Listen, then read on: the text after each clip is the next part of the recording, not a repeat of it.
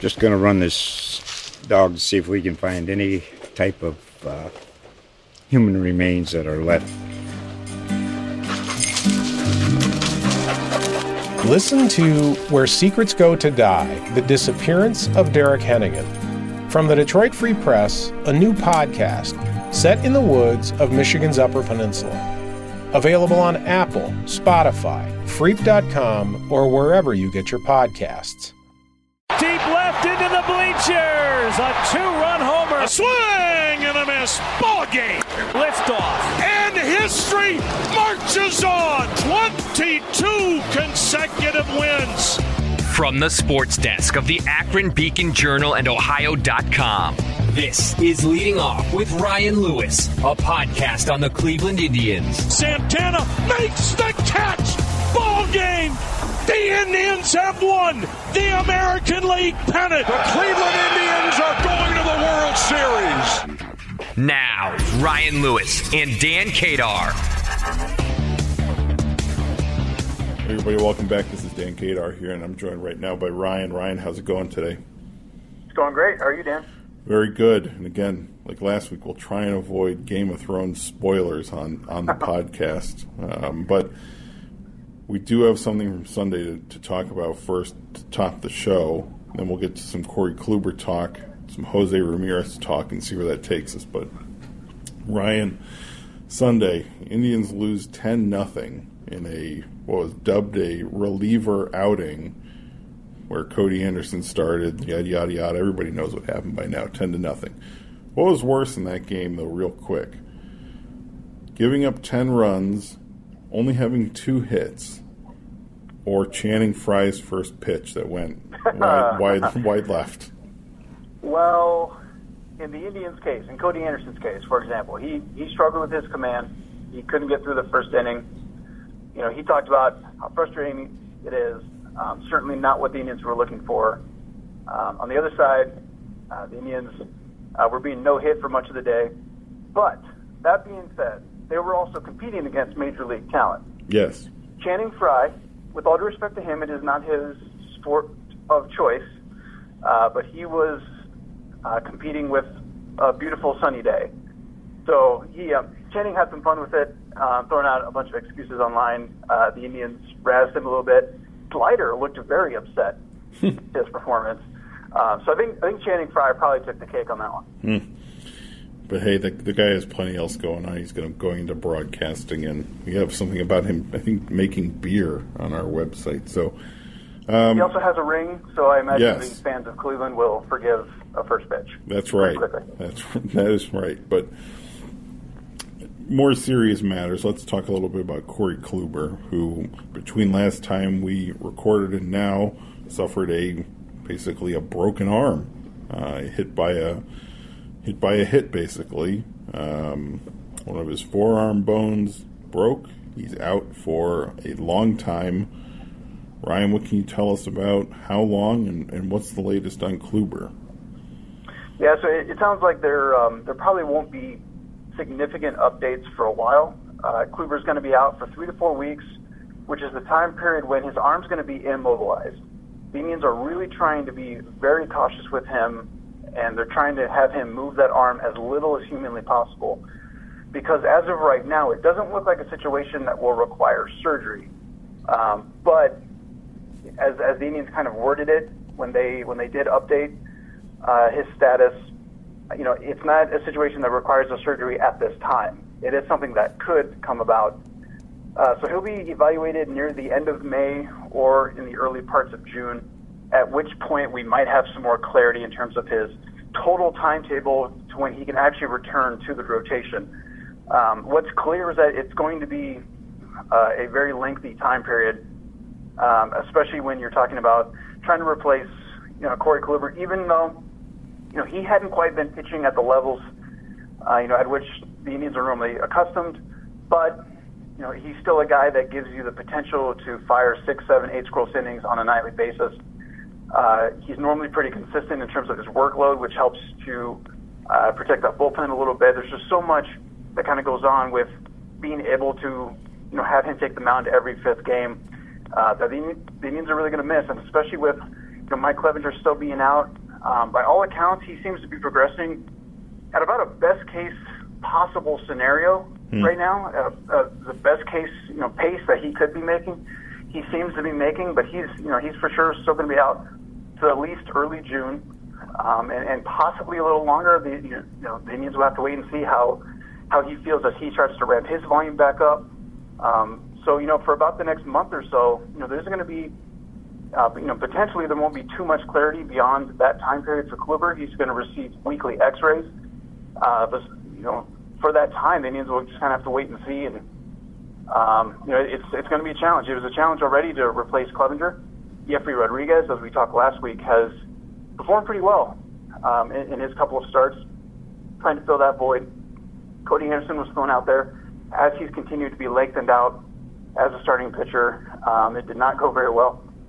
But uh, you know, there, there were some signs there. The Indians are going to try to work with him on his command as he continues to be lengthened out. There are some other internal options, but for now, uh, you know, the Indians have the work cut out for them for the next month or two, potentially longer, and you know, they're, they're just going to have to wait and see. Mm. So you're not in the camp of people, based on what you just said, the camp of people who are, hey, Corey Kluber was pitching bad anyway. Who cares? You're not. Are you not in that group of people? No, because when you have a guy with that kind of a track record, I I don't think it's you know it's reasonable to look at something like that and think, okay, there's a better than reasonable chance that he's going to regress back to his own norms. Mm-hmm. Um, so no, it's just because he had a 5.8 ERA in the first month does not mean that that was going to continue.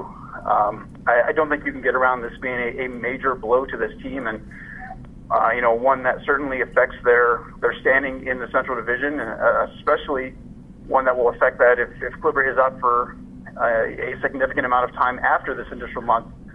Uh, so no, I, I think you have to look at not necessarily what he's done, but what he likely would have done or could have done, and uh, you know, you, regardless of how anyone pitches in his place, if the Indians get some some really positive starts out of some guys within their depth within the organization you know, you're always going to want to write down Kluber, and for a while, that's not going to be the case. Mm. Last thing on this pitching stuff, Dallas Keuchel, he's still out there somehow. Well, I know why he's out there, but um, he's out there. Could he be of interest to the Indians? Do you think? Potentially, the the issue with Dallas Keuchel and the Indians bringing him in is that you know, especially if it becomes a case where Kluber may not be out for a terribly long amount of time after this initial month, if Clevinger continues to progress, you know, Dallas Keuchel may be looking for something a little more significant, and it doesn't necessarily fit with the Indians, but more so than that, in terms of fit, it is not the case where the Indians could sign Dallas Keuchel and then he could take the mound tomorrow. Right. You know, he's going to need time to run into form, and by that point, Adam Plutko is expected to be healthy by then. Cody Anderson will be lengthened out. You know, the Indians do have options there, and a more aggressive move like Dallas Keuchel, who looks more and more like he won't be signed until after uh, the amateur draft in June. Uh, you know, it just kind of the, the timing, the fit doesn't seem quite right um, for him coming to the Indians. He, it's an option. I'm sure it's something that's you know at least been discussed, but from a fit standpoint, from a timing standpoint, um, the cards, you know, everything may not be quite aligning for that to happen. Hmm. Yeah, and the draft thing is, is important to note because if a team does sign him, they still have to give up pick compensation. Um, that whatever the team's highest pick is, I don't know what it is for the Indians off the top of my head, but that that is why he's yeah. still out there. Yeah, the Indians would lose their third highest pick, and so it's you. It's not just the cost of bringing him in and the timing fit and everything. It's also the you know, the cost in terms of a draft pick. So there, there's some things that, that are kind of working against it to where it just, it, uh, it is something that would certainly, you know, appeal to the, to a lot of people who look at this rotation and think, well, what are you going to do about this? Right. Um, however, there's some things kind of working against it. It's not quite a, a perfect fit. So it's, it's probable that the Indians won't be going that route. Yeah, and I misspoke about the pick compensation. Ryan had it correct there, uh, but so that that's the update there on pitching stuff. Jose Ramirez. Uh, it's been a ongoing struggle. Earlier this season, at least to me, Terry Francona kind of made it sound like it's no big deal, but Jose Ramirez, they're hitting in the three hole for the Indians. He's just now, after Sunday's game, up to 200 in his batting average. He's had five hits in the last four games. Um, what's up with Jose Ramirez? Well, the Indians, I've kind of looked at it to where they've they've liked some of the signs that they've seen recently. You know, he's been hovering around 300, just, below 300 for the last nine, ten games, and he's still been, be, you know, pretty significantly below his normal production level and, and what the Indians really need out of him. You know, with their with their issues with their lineup this season, but he's the Indians have kind of seen it as he started to show shown some signs. Uh, you know, Tito said you know, one thought could be, well, bench him because he's been struggling so much. And his response was, well, forget that. It's Jose Ramirez. You know, Indians are confident that, you know, eventually he's going to round into form. And when he does, you know, the Indians certainly don't want to push that back any farther than, you know, where it already may be. And I also spoke with Victor Rodriguez, the Indians hitting coach. And, you know, he talked about, you know, right now, Jose Ramirez has been swinging at pitches out of the zone a little bit more. Um, I think his out of swing or out of the zone swing percentage right now is about 26%, which is a little bit raised from where it was last year. Uh, you know, and because of that, teams haven't really been having to go after him like they normally do. And when when you have a guy who has been as dangerous as Jose Ramirez has been the last couple of years, teams already you know probably don't love to attack him like other hitters. And so when when he's also swinging at pitches out of the zone, they don't have to go into the zone like they normally would. So because of something like that, because of you know some other indicators, his hard hit percentage is solid, his line drive percentage is solid. You know those types of indicators have remained positive, and the Indians have kind of like what they've seen the last couple of days. And you know because of all that put together, because of his track record, um, you know it's been it's been a really rough start for him. Uh, but the Indians are pretty optimistic that you know that slump may be coming to an end, and it's certainly something the Indians badly need, um, especially from a power standpoint. This lineup has been among the worst in baseball. They've largely survived it, but as as the rotation deals with injuries, you know the lineup's going to have to pick up some of that slack somewhere. And you know Jose Ramirez is certainly one of the guys that they need, need to count on going forward. Yeah, it, it would be nice. I mean, you look at the the lineup and you you say, okay, here's this guy hitting third, and he's struggling. Just move him down, put someone else in, but there's no one else to put in. So hopefully, it, it you know the light at the end of the tunnel is here for Jose Ramirez potentially, maybe, hopefully. Um, we'll see. Ryan, anything else? Yeah. Yeah, go ahead. No, just you know, getting Francisco in Lindor back into the lineup, back Yep. at the top of the lineup, was kind of the first step Mm-hmm. in that. And you know, the Indians have been able to survive so far, but they're they're far from a, an ideal scenario, I guess you could say. And you know, they're kind of still searching for some answers. And you know, Lindor's been he's been playing okay. He's shown some power. Uh, you know, not not not everything's quite been there yet, but if he and Jose Ramirez can round back into form, that's that, that, you know those are two major steps forward that this lineup could really use. And as the Indians continue to kind of search for, as we've talked about on the podcast for weeks, answers in the outfield, answers at the bottom of the lineup. But those two are kind of key, and if uh, if they can run into form, that's that's kind of the first step to the Indians getting back to where they need to be. It, it really is.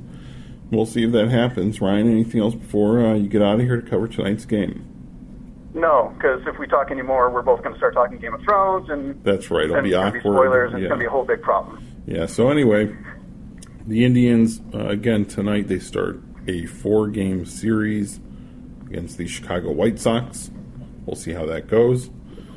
Um, that is going to do it here for leading off with Ryan Lewis. I'm Dan Kadar. He was Ryan Lewis. Thanks everyone for listening. We'll talk to you next time. See ya.